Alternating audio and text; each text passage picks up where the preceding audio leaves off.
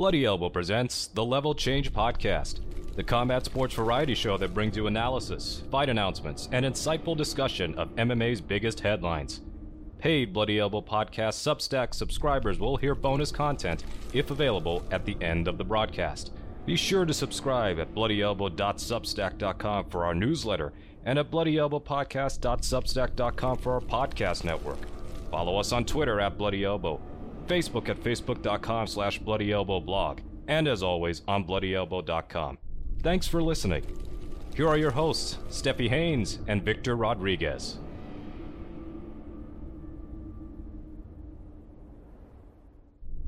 Welcome back, and thank you for listening to episode 258 of the Level Change Podcast. I'm Steffi Haynes, and I'm joined, as always, by my amazing co host, Victor Rodriguez. And today, we're going to look at UFC 292. We're going to look back at UFC Vegas 78, and we're going to look at a whole bunch of headlines. But before we do that, let's check in with Victor and see how his week has been this week has been very hectic. I've barely been able to keep up with most fights. Actually, um, trying to catch up, trying to um, trying to zero out my my backlog here. But yeah, we got a lot to look forward to. We got a lot to cover from the recent past, and uh, yeah, just interesting times. That's all really that you can hope for in this sort of thing. Indeed. Now, when we recorded last week, the same day we, we recorded, uh, the the news came out about the antitrust lawsuit gaining class certification. Now that news has been beaten to death all week long, all, all of last week, and even into this week it has spread. So we're gonna we're gonna take a pass on that and give you guys a break from the antitrust lawsuit. But what I do want to talk about first is the new MMA rules that were adopted by the ABC. Now, two weeks ago, the ABC had this huge meeting and a lot of changes happened. But there are a few new rules that I think Victor needs to hear about, as do all of you.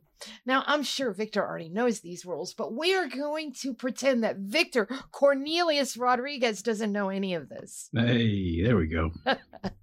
I'm picking up your lines, man. There you go, man. Good stuff.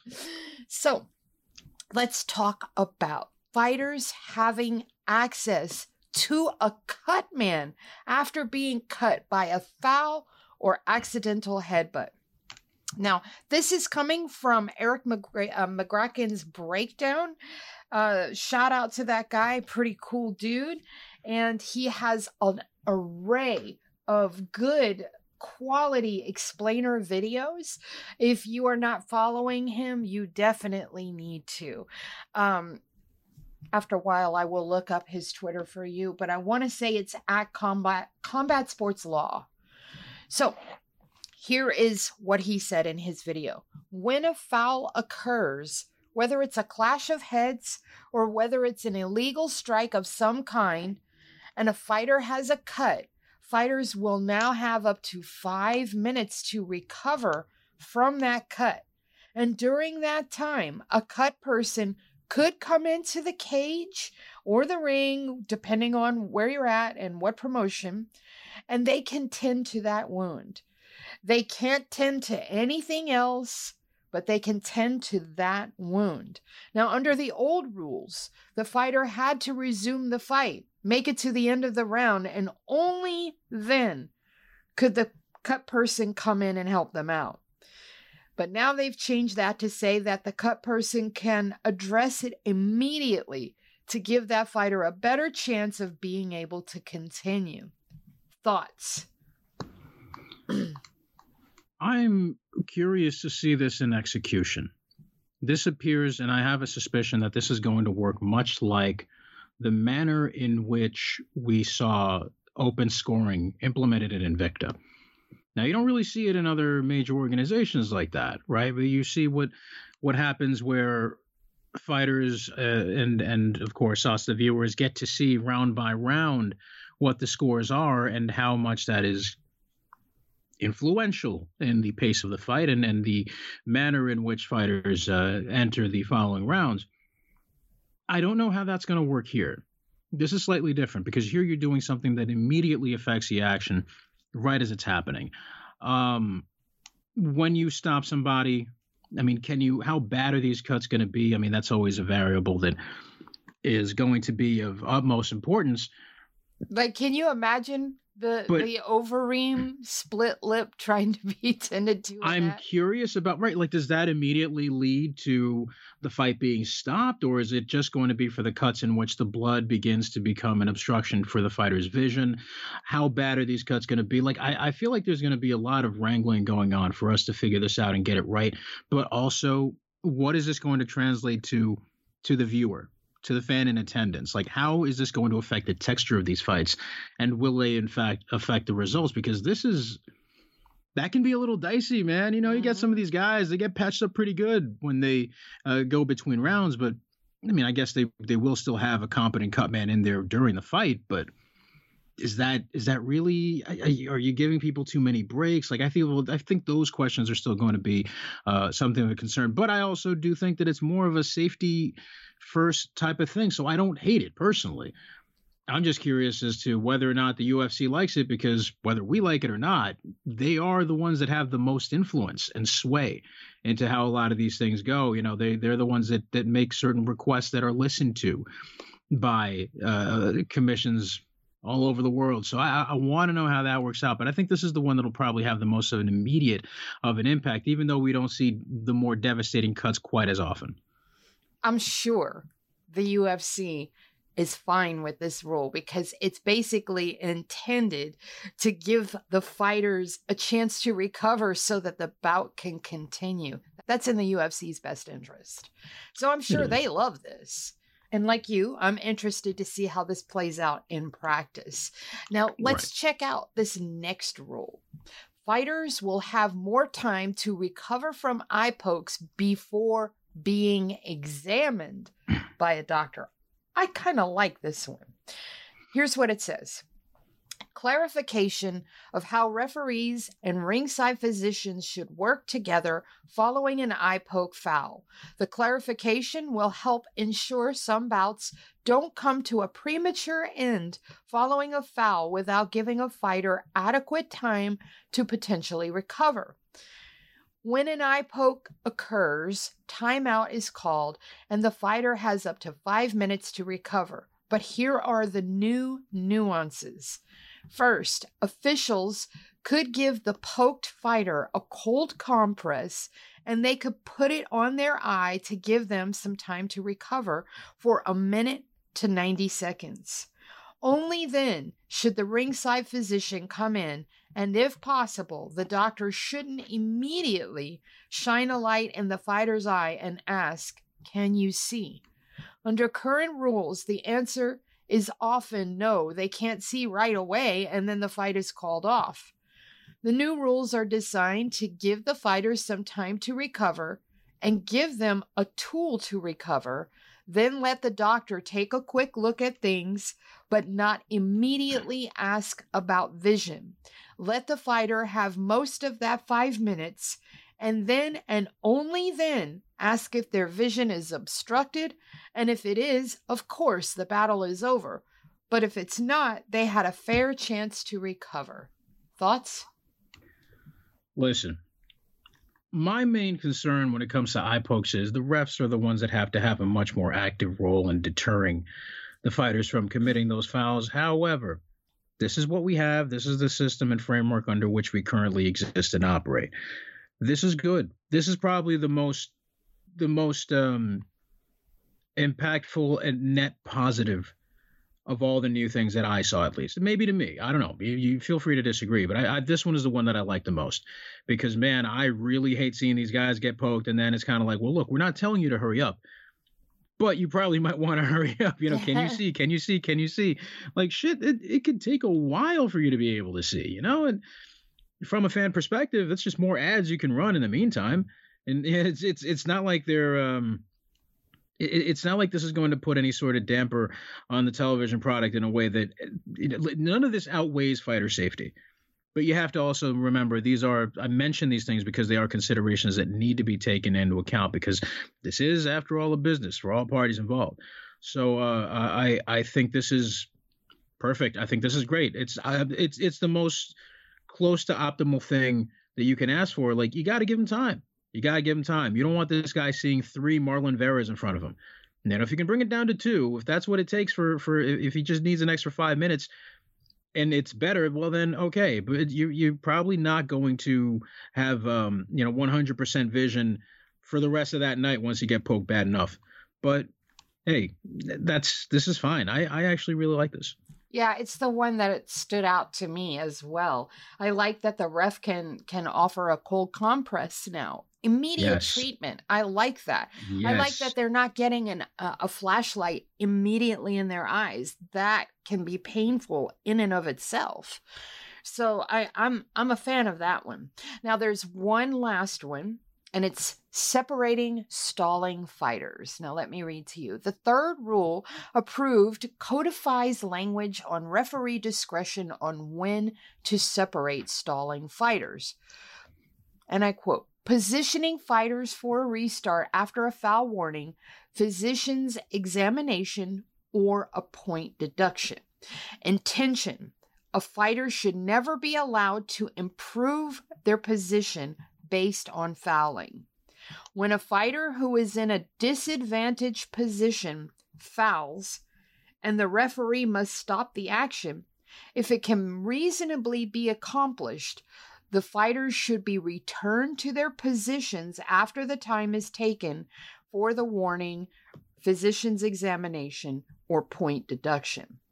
When a fighter who is in position of advantage fouls, and the referee must stop the action for a warning, physician's examination, or point deduction, the fouling fighter should lose his position of advantage when the bout resumes. Mm. Note that the terms advantaged or disadvantaged do not always equate with top or bottom position.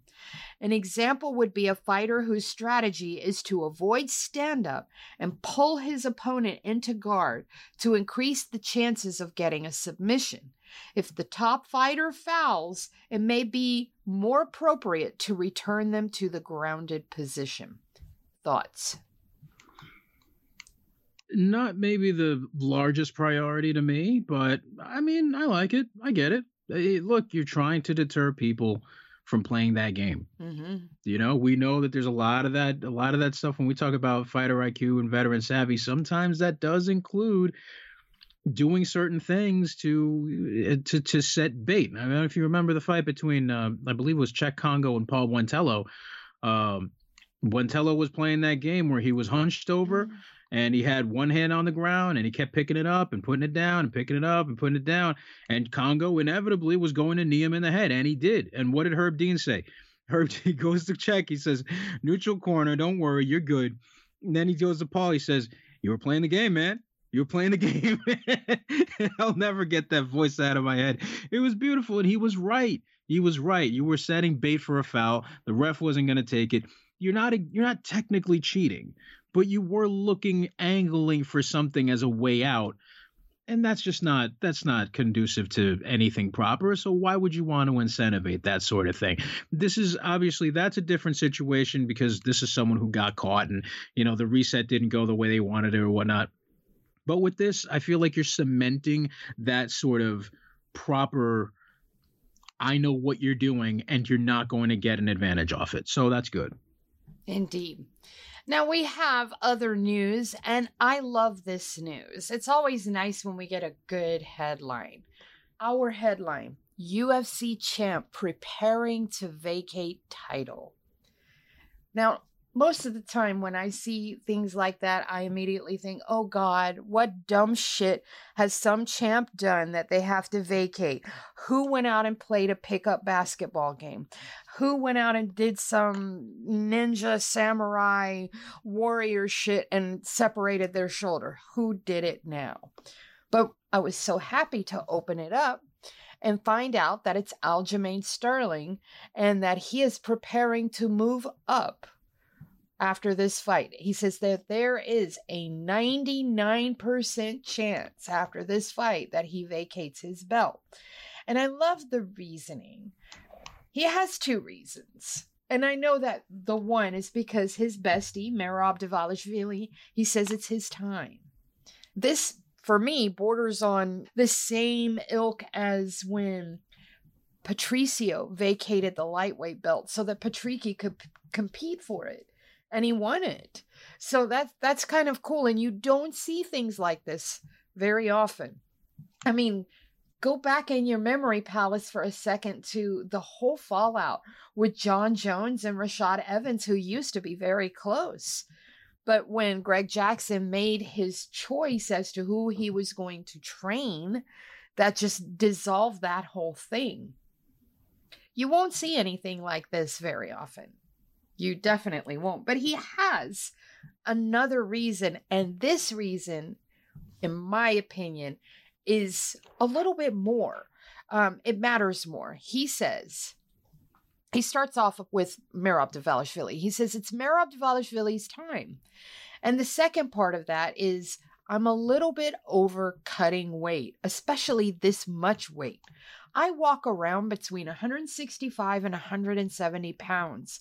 I think I could hold that frame relatively better, and I think my conditioning and everything could actually go up a little bit more, back to when I was younger, where I was cutting less. I'm 34 now, so I think I just want to get ahead of it before it gets ahead of me. And holy shit, that's a mouthful right there.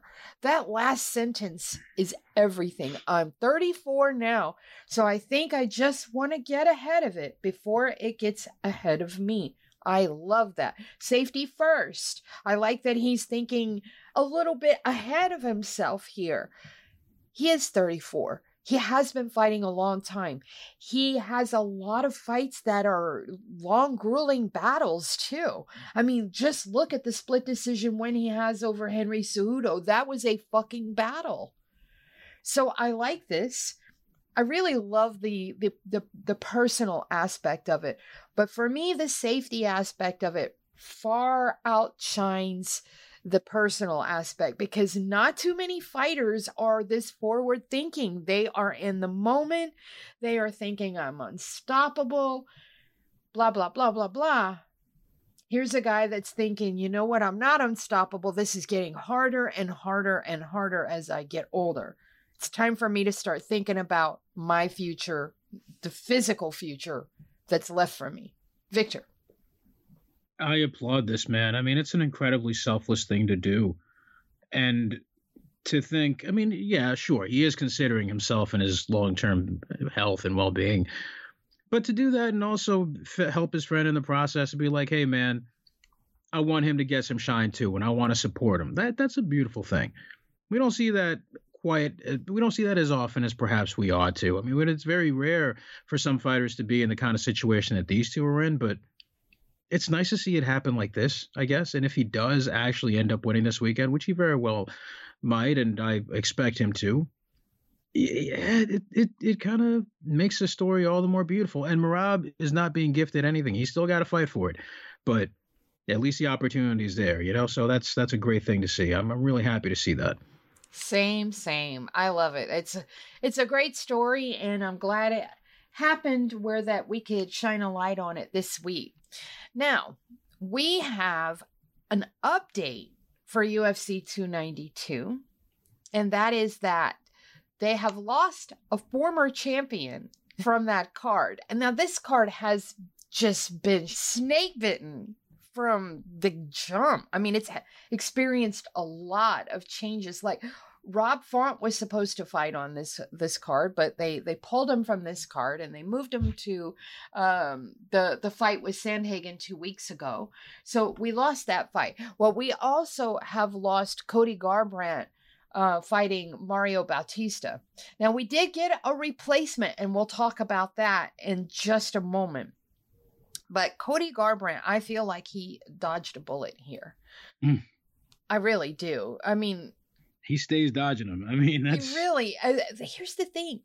Mario Bautista shouldn't be someone that would for, would force this kind of worry. But the state that Cody Garbrandt is in, good lord, you know? I, what do you do with this guy? It's it's a. I mean, has he he's already been in the wood chipper long enough. We saw, uh, what was it, Munoz, right? That he knocked out. Who? It was he knocked out Munoz in that that fight uh, a while back, right? Uh, I can't even. no, I can't even remember who Barao. fought. Renan Barao and Trevin Jones are the only wins he has in like the last seven fights. I mean, I. I'm not saying that he still ain't got it, but does he have it on this level? I just oh, it don't wasn't know. Renan Barao. I'm sorry. Uh, it was the uh, Assunção. Excuse me. Rafael, Yes, yeah, Brazilian who it was. Hypnotoad. There we go. me. That's Sorry the name I was that. thinking of. Yeah. Yeah. So I I I just I feel so I feel so bad. Like what what do you do? Where does this guy go? I mean, this is kind of like I'm reminded a little bit of Rampage, right? He was like, "Well, I don't want to fight anybody that's not in the top 10, and I also don't want to fight wrestlers." Well, I'm sorry to tell you, dude, the only guy who's not a wrestler in the top 10 is like one guy. And you don't want to fight, you know, you you, you don't you, you don't want to fight back what do you do? Well, that's different because that's the intransigence of a single person, right? And making certain demands and having expectations that are not realistic. This, this is a guy that it's poison in any direction for him to fight anyone. I just don't. I just, I don't want to see him continue to get mauled. And it's like there's there's barely any good matchups for him anymore, especially not in the top five. So I just I feel so bad. I don't. Here's why. Let, let, let me just say that when he put on the belt, everything changed. And I feel like he went a little bit Hollywood, sort of like the way that Conor did. And then you had uh, WME Endeavor representing him exclusively outside of the UFC. And they were doing all these things. And we got to see him compete in, in bouts that he probably shouldn't have access to, considering that he was losing, losing, losing. But they kept giving him these high value targets and he kept getting finished kept getting stopped. So now they're giving him they're giving him low value targets and he's having to scrap tooth and nail. I mean that fight with trevin jones was a war for him and five years back it should it wouldn't have been. Six years back it wouldn't have been. Cody garbrandt has definitely taken some hits and you know, I'm kind of glad to not see him take another ass whooping. Instead, we have Damon Blackshear making a super fast turnaround from that amazing twister. So he gets a one week turnaround and he will be facing Mario Bautista instead. I like that fight. I think it's great. I'm going to take Damon Blackshear. We're not picking it, but if I were, I would definitely take Damon Blackshear in this. That dude is phenomenal. I I guess so. I mean, what argument can you credibly make? I I, I mean, it, it's Blackshear's been looking so good. You know what I'm saying? I just I have to go with him, man. I, that dude is uh he's looking pretty special right now. I like that for him. Indeed. Something else happened last weekend. Well, a few things happened last weekend that we'll get into, but one thing that happened during the UFC broadcast uh, UFC Vegas 78, uh, Tefan and Chukwi, they had a little graphic as he was coming out that said that he was the only Cameroonian fighter in UFC history. And boy, oh boy, everybody, it was like, you know how you see the community notes on Twitter? Mhm. and, and sometimes you get to see a body get dropped. boy, I saw a whole bunch of bodies get dropped with this. And the best one was the one that Francis Ngannou left because he said, um, no, sir, you are wrong. The actual first Cameroonian fighter in the UFC was Judo Thierry Sokoudjou. And that is the truth. It was.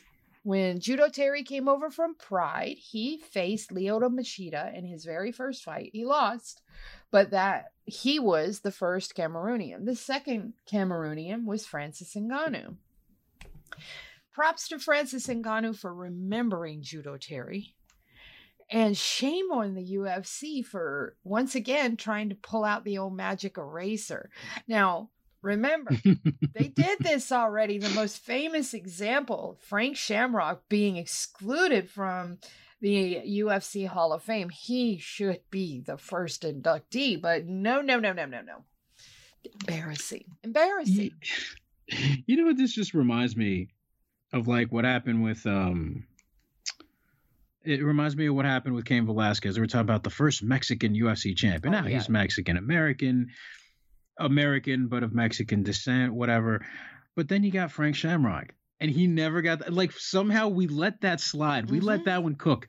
You know what I'm saying? I'm just surprised now, thinking like, shit, yeah, they got away with this before, didn't they? Yep, Mhm. yes, they fucking did. This isn't like when Dana said that Yushin Okami was the best Japanese fighter in the UFC, totally erasing um, Sakuraba from the picture. Mhm. No, this is this is a different thing entirely, bro. Like you know what you're doing. Now you're wiping out two people. For what? For what? You didn't have to do that. You could just say, you know, from the African continent, or bring up other stats like his significant strike percentage or his takedowns or, you know, takedown defense. You didn't have to do this. There's unforced errors, and then there's this. And I want to point something else out too. This is how this is how petty and fucking small. Because the thing that irks me about this, you got a company that's valued at what, 12, 12 billion, 17 billion? Who fucking knows these days, right? Billions of dollars. All right? We're in the tens column of billions.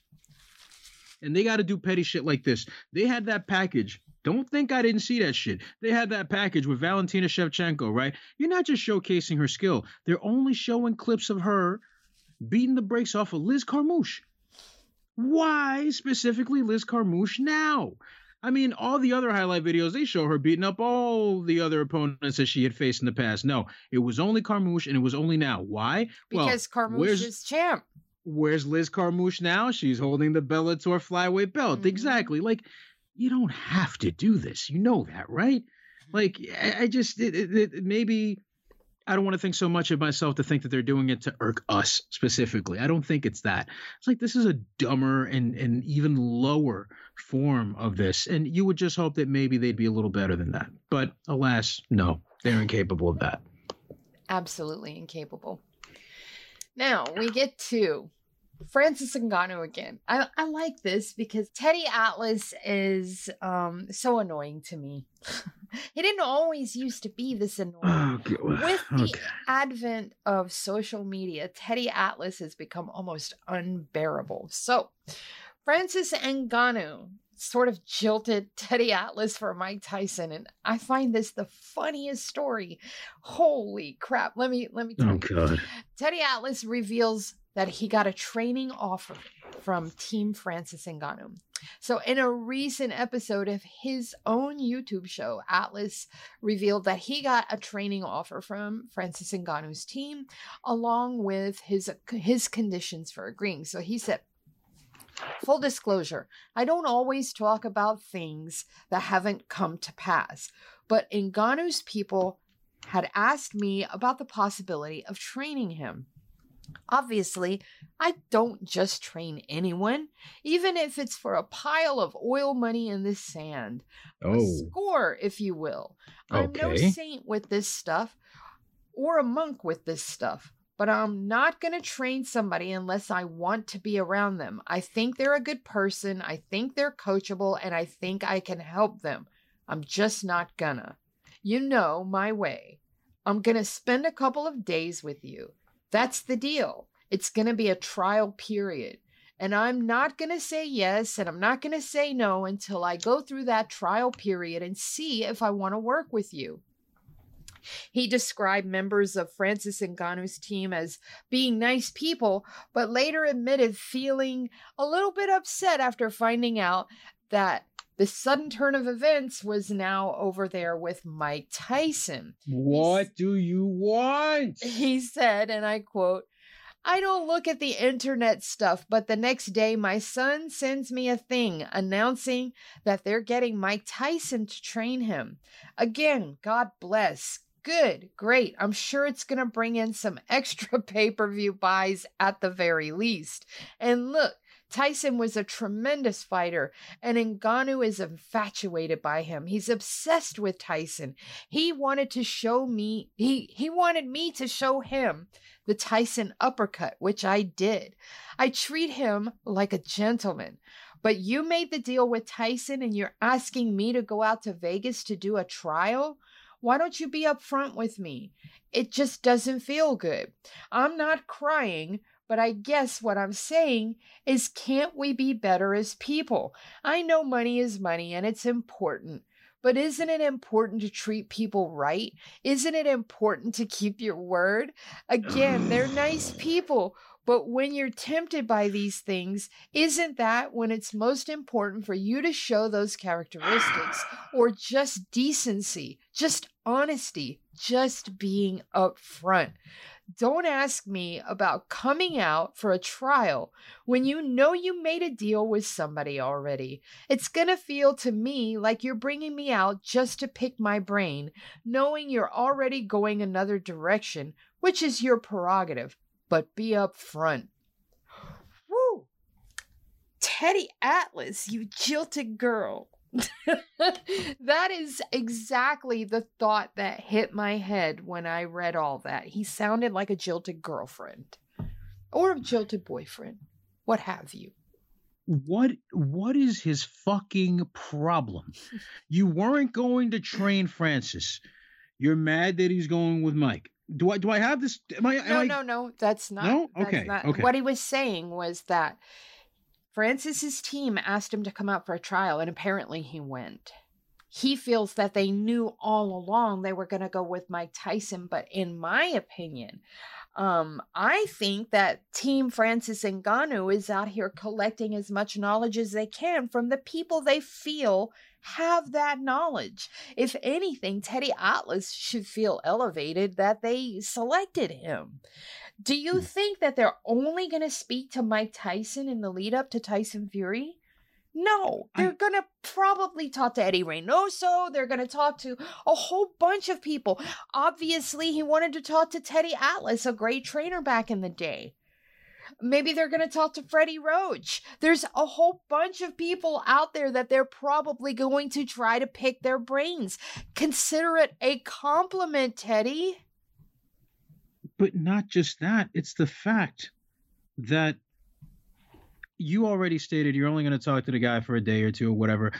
These people also want to work with Francis, probably, right? Or they'll at least find terms that they would consider amenable, right? Why wouldn't they? They stand to make a ton of money too. Why wouldn't they want to be part of something that could be historic? A guy that seems that maybe, perhaps not so much on paper, but as far as hype is concerned, looks like he might have a chance. You wouldn't. I, I just don't understand where he thinks that there's some form of exclusivity. Why should it have to be that? Oh, I can't believe he was talking to somebody else too. Well, you think? Why should you be the only one in the party? Especially if you're looking at a situation in which he's uh, made it quite clear he's not really, you know, sure if he's going to do a full camp. Well, then shit, I got it. Hey, this shit got to move. This shit got to shake. This fight is in less than three months. I, I, you know, Francis is not in the business of dawdling around with his dick in his hand, waiting for Freddie for Teddy to, you know, maybe come around and do something. Like, is he? I, you gotta, you gotta help me understand this now, because you, you've been around this, you know, for for a long time in terms of boxing. You, you, you've been aware of the man and listening to the man and seeing how he operates. Has he always been this weird?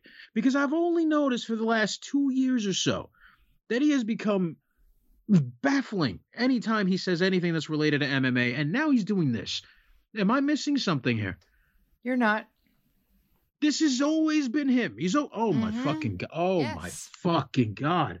Yep. Oh wow, wow, wow. Imagine Well, my- me as yeah. a longtime boxing fan with Teddy Atlas in the sphere from the time I was a little girl. Oh, with my condolences. Jesus Christ. This man seems insufferable. He wasn't the always fuck? this way. I must say, he wasn't always this way. That's why I prefaced it with the uh, advent of social media and his induction to it. Because for a long time, Teddy refused Twitter, said he could not abide Twitter. He didn't like social media, blah, blah, blah. He should have stayed out. Exactly. And then about five or six years back, somebody dragged him onto Twitter, and it's been a hellscape since when Mhm. his name is brought up. Well, that's mean- why I gotta find and beat their ass, because that man need to go back in the closet, back with the mothballs. Fuck you doing? now we have one final story, and I saved this for last because It's Conor McGregor, and it's Oh my! Oh my God! You you you yes. woman! It's you, funny I'm though. wagging my finger at the microphone at you doing this shit to me. no, you're gonna love this because this is moments where we kind of get to point and laugh, and nobody has really been Am Um, I afflicted. really? really. I mean, there's no affliction here in that you know Conor didn't knock out a mascot. There's no right, all allegations towards him or anything. It's just basically we get to point and laugh moments. Okay, I hope so. It it is a whole lot of moments in one event though. Oh my goodness. Victor, I wish you had watched the the Joshua card because Conor shows up, right? And he's he shows up in this black van, this minivan. And it's uh, promoting his Black Forge stout. And out pops these gorgeous girls in tiny little outfits, but one of the girls is in the tiniest outfit. And I don't think a lot of people picked up on who it was, but it was bo- it was women's boxing um star Ebony Bridges. Yeah, I saw that. Yeah, yeah. So so he has her in his little entourage. There's her and like two or three other girls. And so he pulls up and he gets out all pomp and circumstance and he's swaggering along and the cameras are following him and he's jabbing away, jabber, jabber, jabber. And then he turns around and he points back and he says, Part the fucking crowd! Part the fucking crowd! And so he's motioning, get up here, get up here! And so the girls come, they come up there, and then he's, that's right, that's right. So he's got his girls all around him, and he's strutting, swaggering, and they're they're just talking to him, and he's jab, jab, jabbing away. And so, fast forward, the fights are happening, and somebody captures Conor ringside as Joshua and Helenius are fighting. Yes, I and think I, he's I think I know where you're going. He's shadowboxing and he's talking to someone, but he's talking straight ahead like he's coaching Anthony Joshua. oh Oh, well, maybe he's talking to the same spirits that Pacquiao's mother was conjuring in that fight. Was she? You remember? You know the one. You Oh, know the one. gracious, it was so She's funny. pointing the shit into you. You know him. You that motherfucker. Just strike him with lightning, and maybe that's what he was doing there. You know, it's you, So- you, you, you, you know, they, they, the, the, the, they say that that Bolivian marching powder that should make you talk to some other entities that we might not have had registered on them books yet. Yes, indeed. And so we we get to the point where the fight is over and Conor races in and he's got his stout, right? He's got this this this glass of stout and before Anthony Joshua can answer the question that they've asked him. I mean, they literally have a mic in his face and Conor busts through busts through and pushes that mic to the side and shoves this glass of black forge stout in Anthony Joshua's mouth and forces it up to chug, chug, chug, chug away. They eventually talk to Conor, and Joshua's still standing there.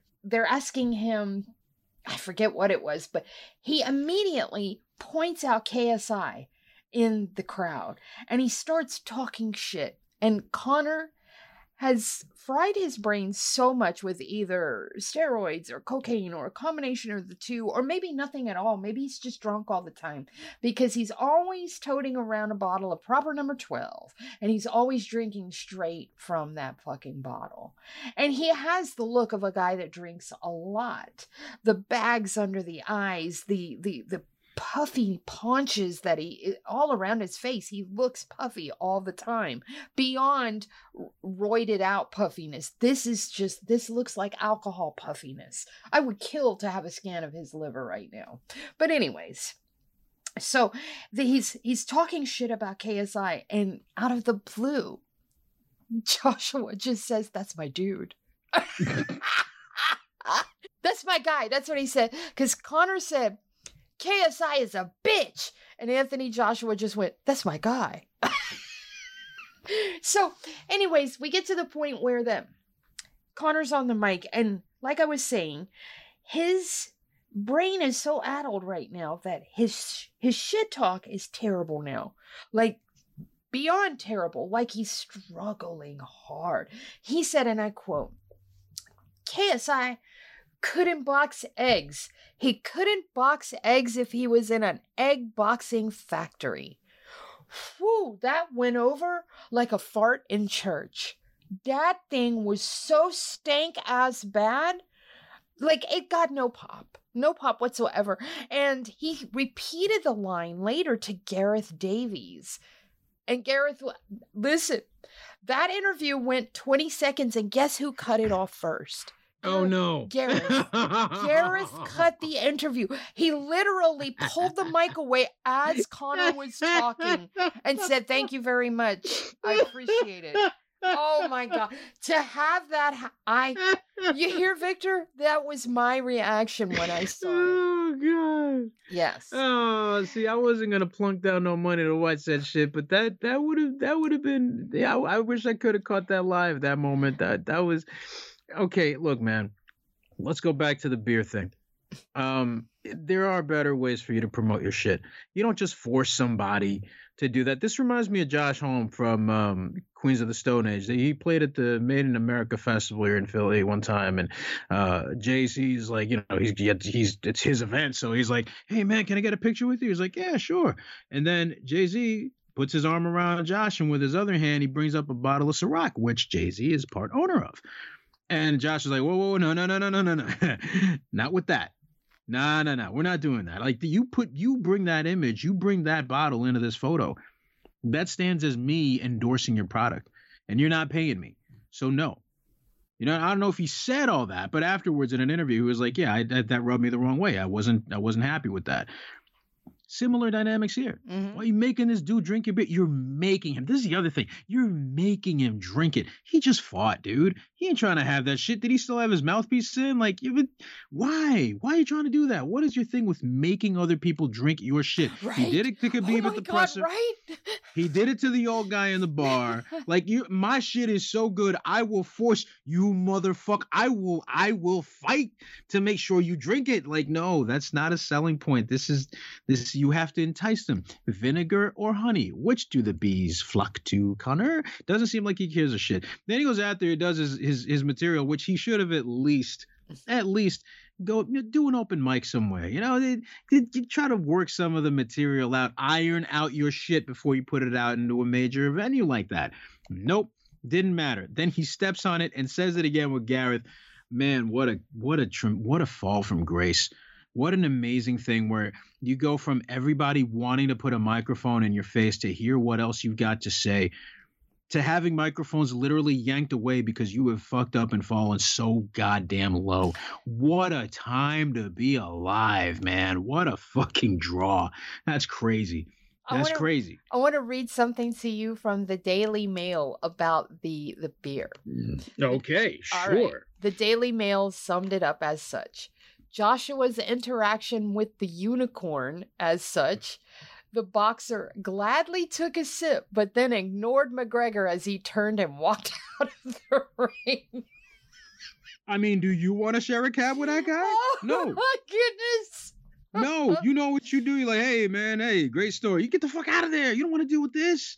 I don't want to. No, that, that no, stop. And then he, then he, that, uh, I'm sorry. Can we address the other part here that we, that we perhaps, I, I'm sure you were probably going to get to and have not addressed yet the KSI thing. Why you fucking with KSI? I know. For what? Why you calling him out? Listen, he's never fighting again.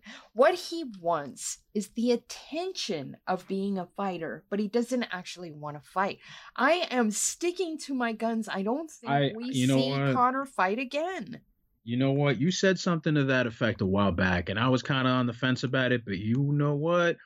You have pulled me off that fence with expeditiously. I've hit the ground with the greatest thud. I cannot be put together again. Uh, I, I that is I agree with you because this is there's a level of desperation. There's this Mhm. you know and I know this from firsthand experience. You know, when you when you're a young dude, right? This is this for all the fellas out there. You know, the fellas. You know, you're a young dude and you're trying to you're trying to spit game at the ladies. You know, you're trying. They can smell desperation. Mhm. They can tell, like, oh, this this man is needy and lonely, and he, ah, mm, I don't know that I'm jiving with this energy. He might be nice, but eh, there's something a little repellent about, it, something a little anti catnip, let's say, about this cat. And this is what's happening here. Does any of this shit make you interested in seeing him fight anywhere No. at, at anyone? No, Do you None. want to see him in bare knuckle against Mike Perry? no. Do you and, really and think he, that's gonna happen? Do, can they afford him? when he Come on. called out KSI, he called he didn't even have his his um his line right because he calls KSI out to a bare knuckle match. he doesn't even know what KSI is doing. You said you KSI said he didn't have you said he didn't have his lines right. Yeah, exactly. Mm-hmm. Exactly. Both No, of them. no, hey, I mean, your mouth, not mine. I'm just So- saying, man. So Dillon Danis Oh my fight- god. So has has a fight with Logan Paul lined up, and Conor said this. oh goodness, Dillon will win for sure. They're already backtracking. They're walking out on it. I've known Dillon for years, trained with him many times, helped him. I'm guiding him. I'm training him for this, and I guarantee a win. I hope the lad shows up. He tried to put a bill on us if we don't show up. We're going to put a bill on him if he doesn't show up. A- again, there, right there, is proof positive that his shit talk, his shit talk has gone the way of the dodo bird.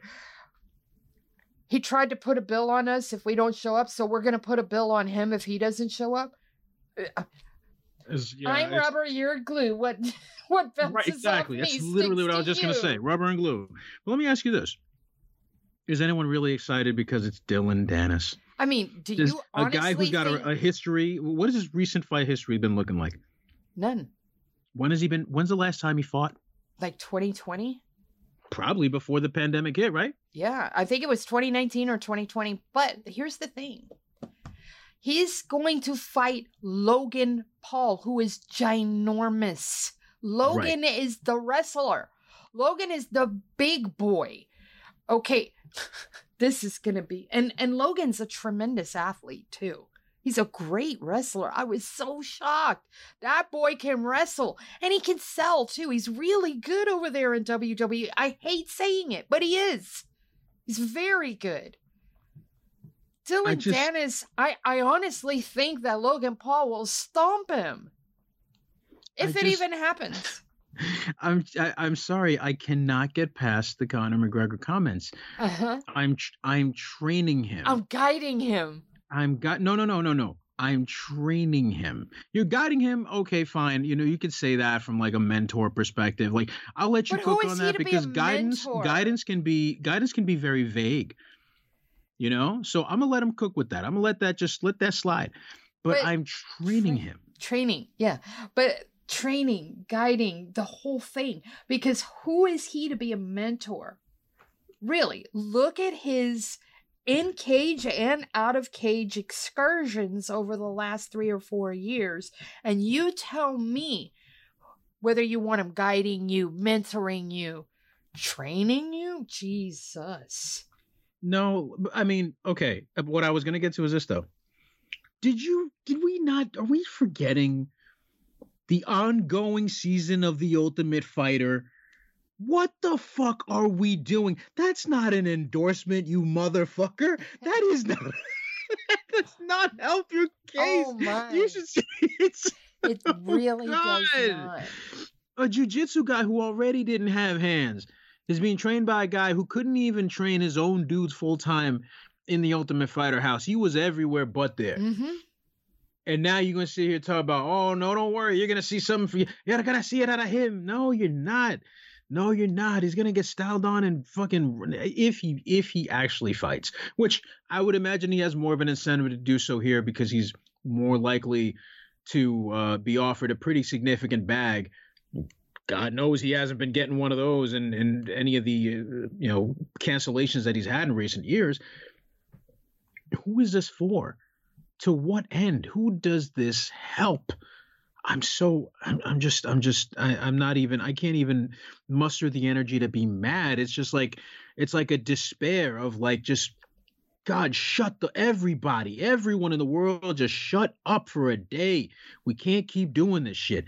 You're selling tickets to people who are not buying them because there is no event. This is this is this is NFTs basically. Verbal NFTs is what you're giving me here. that's a that's a very good way to put it. Now, this whole section was not so that we could be mad though. It was more so that we could look at what's become of him. What's become of a pretty shitty person to be quite honest. And a fall from grace like this seems kind of fitting. Anyway, we are going to start in with our UFC 292 picks. Yes, sir. Now, this card, for a moment there, was looking like it was only going to be 10 fights because, you know, Cody Garbrandt dropped off. They weren't sure if Mario Bautista was going to get a replacement. Da'Mon Blackshear says, I am the Twister God. I will step in and save this card from being 10 fights, and now it's going to be 11. there are some really good fights on this card. They are it is top heavy, but there, there's a lot of name value. It is truly a pay-per-view card, even if it is only 11 fights deep. We are picking five fights. We are picking the top five fights.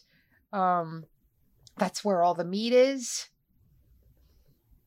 Wait a minute. One, two, three, four. Ah, okay. They've actually put Mario Bautista, Da'Mon Blackshear. Okay, so it is staying on the main card. Anyways, we did not pick that one because, you know, we have other priorities here. We are starting with Chris Weidman taking on Brad Tavares. Now, normally I wouldn't do this, but Chris Weidman is returning and um, he's returning against a, basically a journeyman, almost a journeyman. And how? I don't. I was stuck here for a moment, and then I said to myself, "God damn, Chris Weidman looked bad in his last several fights, even in that horrible one that he won." against uh, Om- Omari Akhmedov. Uh, that was just a, that stank up the whole fucking place. Yeah, he did, he looked terrible, and Brad Tavares is still having his moments. So I am taking Brad Tavares. Mookie is taking Brad Tavares. This is going to be a really sad watch. Victor, let's get your thoughts on it. Uh, yeah, I, I, I'm, I'm already sad. Look, man, I, Chris Weidman has deteriorated to a point where can you really trust him after this grand decline that he's suffered? And then on top of that, the layoff. I don't buy it. I can't do it. So, no. All right.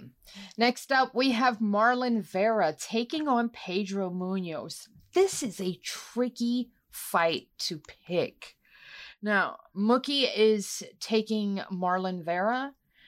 I am as well. But we have to remember that Pedro Munhoz only loses to like the top three, top four guys. So this could be a tougher fight for Marlon Vera than anybody expects.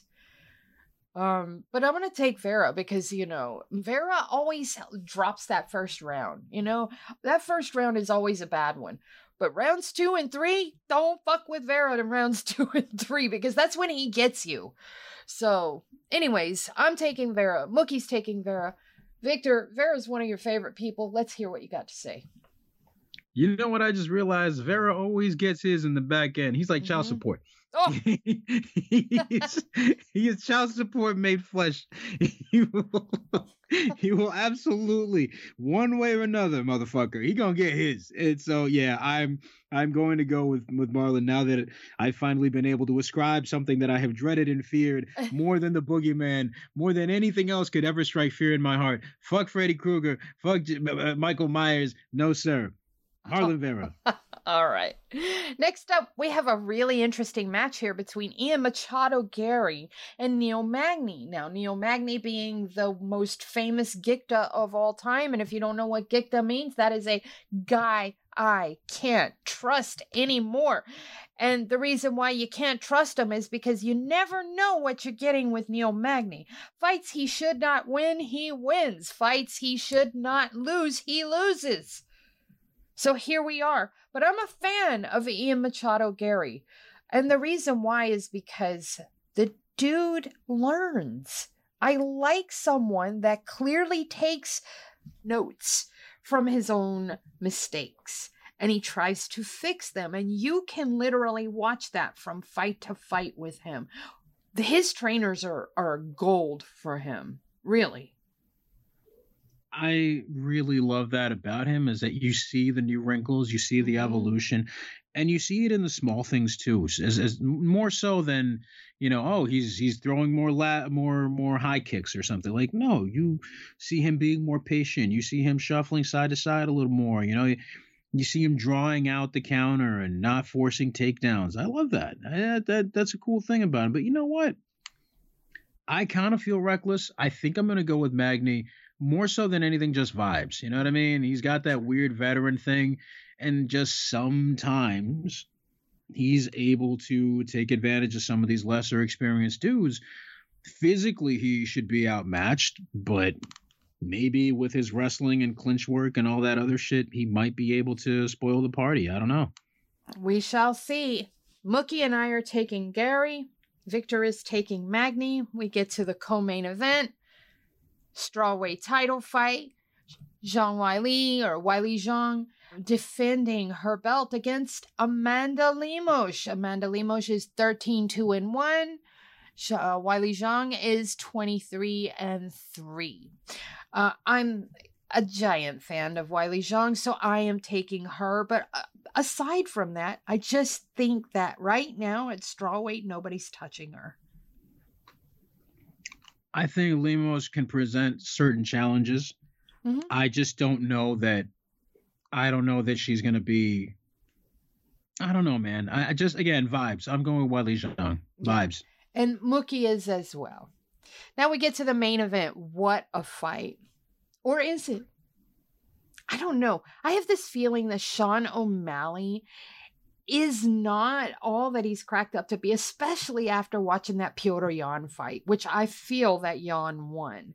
I have watched the fight a couple of times, and the second time I was very intent on paying attention and, you know, fully digesting what I was watching. And I swear to God, Yan won that fight. I thought so the first time. I definitely thought so the second time. That is what sticks out to me. Also, Aljo being able to pretty much take Henry Cejudo down at will, oof, man, that was an eye opener for me. I like the the ones that can implement a good wrestling game into MMA seamlessly. His wrestling, he has adapted it very well for an MMA game, for sure. And I like that a whole lot. So I'm taking Aljo and um I think that it'll probably be a finish. How about you? I think it might be too. Uh, Sean has better grappling than he gets credit for. And his stand up is obviously not just his bread and butter, but it's super tricky. He's really, really good. He's got a lot of um, weapons at his disposal. He's pared things down and honed his game down to a few basic elemental principles with his boxing and his clinch work, and then creating that distance and getting back where he needs to be. Um, look, you you brought up the Cejudo fight. I was more impressed with Sterling doing that, not just to Cejudo, but I saw what he was doing to Yan, how he was able to backpack him, how he was able to bounce back from the disaster that was their first fight to be so convincing in, in victory in that second one. To me, at least, I mean, like, dude, he, he controlled that dude a lot in a way that I had not seen anyone control Yan. And um, that that was impressive to me, seeing the circuit that he came out of and the guys that he'd fought. Then he goes on and does it to Cejudo. I know that he's going to be able to take a lot of control here as well. And with that comes the patience and the technique and the strength to be able to threaten submissions, work strikes, threaten more submissions, work more strikes. You know, I, I really think that that's going to be a big one. So, um, I, I, think that that's going to be a, of concern, but also the fact that Aljo's stand-up game is also not a joke, and he could mm-hmm. very well be capable of deconstructing some of the things that makes uh, O'Malley such a threat on the feet. So I, I, I think that's going to be it. I think it's going to be Aljo. Indeed. Mookie is also taking Aljo. One thing you said there that stood out to me his striking has improved. Boy, has it. Because Pyotr Yan, uh, while he has good wrestling and he's as strong as an ox and very durable, what he was known for was his striking. And in that second fight, Aljo outboxed him. And that that right there, you know, but he has always been working on his striking. Ray Longo has done wonders with him because remember back in the day, Aljo was not a good striker at all. And these days, he uses it as a very efficient tool, a very effective weapon. So I like it. And um, yeah, I just listen, Sean O'Malley's good. There's no two ways about it. I do think his power might be a bit overrated when we saw him fight, what's his name? The guy with the green hair that came in short notice, and they had a ah uh, Kris Moutinho. Yeah, Moutinho. It look how long it took him to finally get him put away. You know, Moutinho took it to him. It can be done, and I mean, I don't know. I just think that his power might be a touch overrated. In the same vein that um, uh, Till Darren Till's power is a bit overrated too. So I'm I'm looking here. I mean, I'm not saying he could not knock out Aljamain Sterling. It's happened before. I just don't think it's a probable thing at all. So, anyways, for those of you that are paying subscribers, please stick around. We have a little bit of bonus content for you guys. To access the bonus content of this show, you must be a paid subscriber. To do that, Go to bloodyelbowpodcast.substack.com and subscribe today.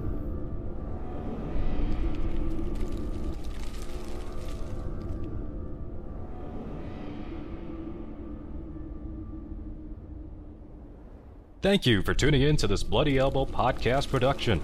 Subscribe at bloodyelbowpodcast.substack.com. Give us your email and receive notifications when your favorite shows drop straight into your inbox. We're also found on a wide variety of podcast outlets. Just search for Bloody Elbow Podcast and you will get new shows throughout the week, including the MMA Bunker and MMA Tete a Tete shows with Kid Nate, the Level Change Podcast, the Hey Not the Face Podcast, the MMA Vivisection main card and prelims UFC preview shows, the Sixth Round Post Fight Show, the Show Money Podcast, and the MMA Depressed Us.